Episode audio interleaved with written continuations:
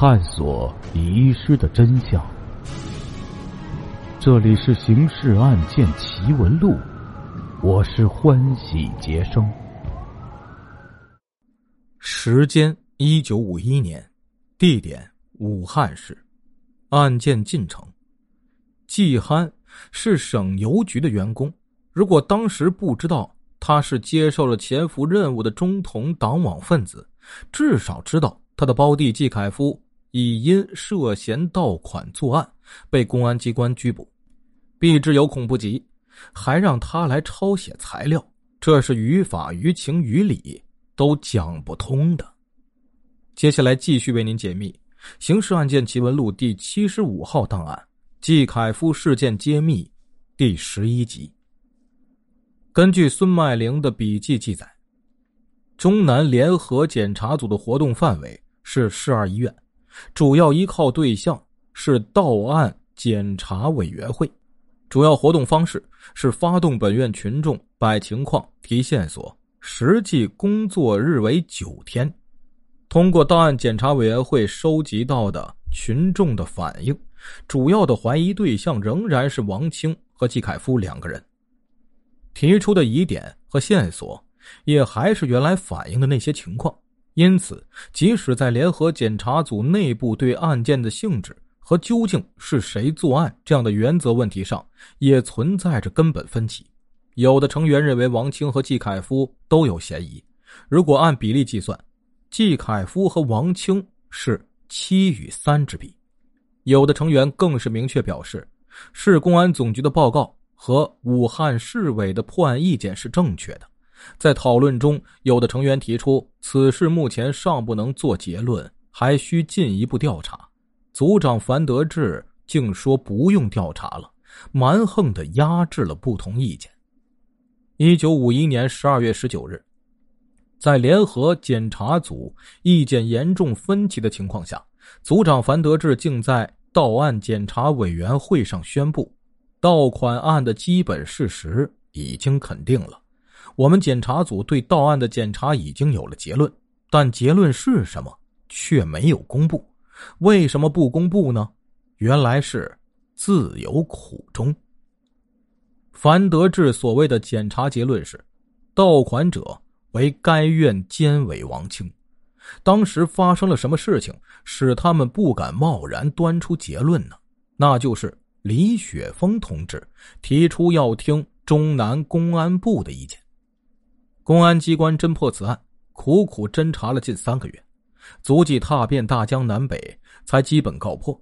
而联合检查组仅仅九天时间，就在市二医院里开了几次会，就宣称有了结论，足见所谓的联合检查只不过是为了掩人耳目走的一个过场而已。其实。九天的联合检查不仅没有找出否定公安机关侦查结论的任何根据，而且李之莲、樊德志自己都知道，在钥匙问题和到案性质及盗者是谁的根本分歧都没有解决。就在樊德志向到案检查委员会宣布案情已经查清、检查已有结论的前后，李之莲、樊德志在邓子辉面前却不得不说。不能完全肯定为该院监委王清所为。樊德志一九五一年十二月十四日给邓子辉的信，据我所知情况，现在并没有谁要给王清做结论。李之莲一九五一年十二月二十七日给邓子辉的信，中南局副书记兼中南局组织部部长李雪峰认为，既然存在原则分歧，就应当慎重处理。建议由中南军政委员会、公安部研究后提出意见。根据李雪峰同志的意见，中南军政委员会、公安部在联合检查即将结束时召集了一次会议。中南公安部蒲盛光部长亲自主持。到会的有中南公安部副部长钱一民、联合检查组组长樊德志、副组长罗启林和武汉市公安总局两位副局长。可以说，两种不同意见的代表都到了场。会上，市公安总局的两位副局长汇报了案件的侦查过程和结论意见；联合检查组的两位组长讲了案件检查情况和他们对此案的看法。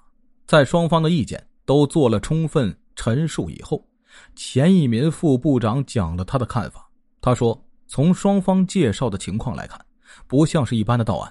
市公安总局的侦查工作是很细的，他们的结论也是可信的。我的倾向性意见是一个政治性的案件。”蒲胜光部长是长期做公安工作的。十分重视证据，而不轻信缺乏根据的主观分析。他在最后总结性的发言时说：“根据发案的情况，当时怀疑偷钱的是两个人，一个是王清，一个是季凯夫。第一个说王清偷钱的又是季凯夫，他反映的几条理由中，最重要的一条是王清头上冒汗。市公安总局和公安四分局开始。”也把王清列为嫌疑对象，但最后侦查结果否定了对王清盗款的怀疑，否定的依据也是比较充分的。偷钱总有个原因吧，或者是贪污，害怕被查出来，偷钱补上；或者经济上困难，贪图享受。王清是个老干部，在历史上没有贪过污，生活上也还算简朴，并不困难。再说，如果王清偷钱，他把成渣的钱拿走就是了，何必把钱打散丢在地上？怀疑季凯夫作案，一是根据他那天的表现不正常，他不仅第一个说王清偷钱，让人监视王清，而且他知道王清要把保险柜的钥匙丢出来，这就很值得怀疑；二是他的历史不清楚，有特务嫌疑，怀疑他不是为了偷钱，而是有意陷害。现在根据市公安局的侦查结果，配钥匙的人既不是王清，也不是季凯夫，而是王守正。王守正本人就是出纳，他如果监守自盗，很容易将钱拿走，他也不会慌慌张张的将钱丢在地上。所以，我同意市公安局的看法，这不是一起盗案，而是一起政治性案件。作案嫌疑人是王守正，至于整个案件的性质，还需要通过审讯。做进一步的侦查，才能得出正确的结论。蒲胜光部长的这个意见，也就是中南公安部的意见，其分量是很重的。李志连、樊德志当然知道蒲部长意见的分量，所以他们自己认定的结论也就不敢贸然拿出来，但他们又不愿意承认自己的失败，就此善罢甘休。那就只有求助于当时主持中南局日常工作的邓子恢。樊德志一九五一年十二月十四日写信给邓子恢，一方面说，从全案的过程来看，虽不能完全肯定为该院监委王清所为，另一方面又指责蒲胜光的意见是不完全妥当的。他说，政治性或非政治性。只能是在彻底查清事实后做结论，绝不能先入为主，靠主观去推测设想。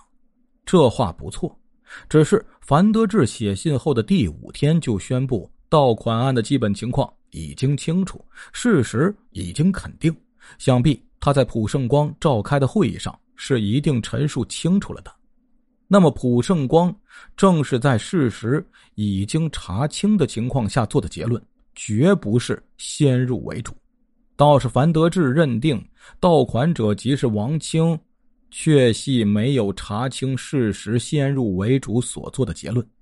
他们只是从配置钥匙的时间，正是王清保存保险柜钥匙的时间这一现象，推断出配钥匙的就是王清，打开保险柜偷钱的也就是王清。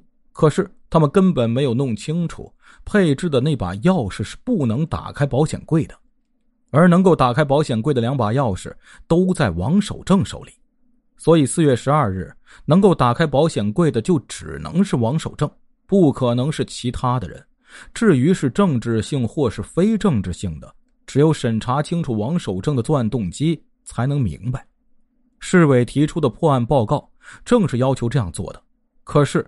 这一正当要求也是正确举措，却遭到了李知连的阻挠，而联合检查组又将作案嫌疑人王守正吸收到到案检查委员会，作为破案的骨干，这怎么能够彻底查清事实呢？听众朋友，我们今天的故事就讲到这里了，感谢您的支持与帮助，并且感谢您的收听。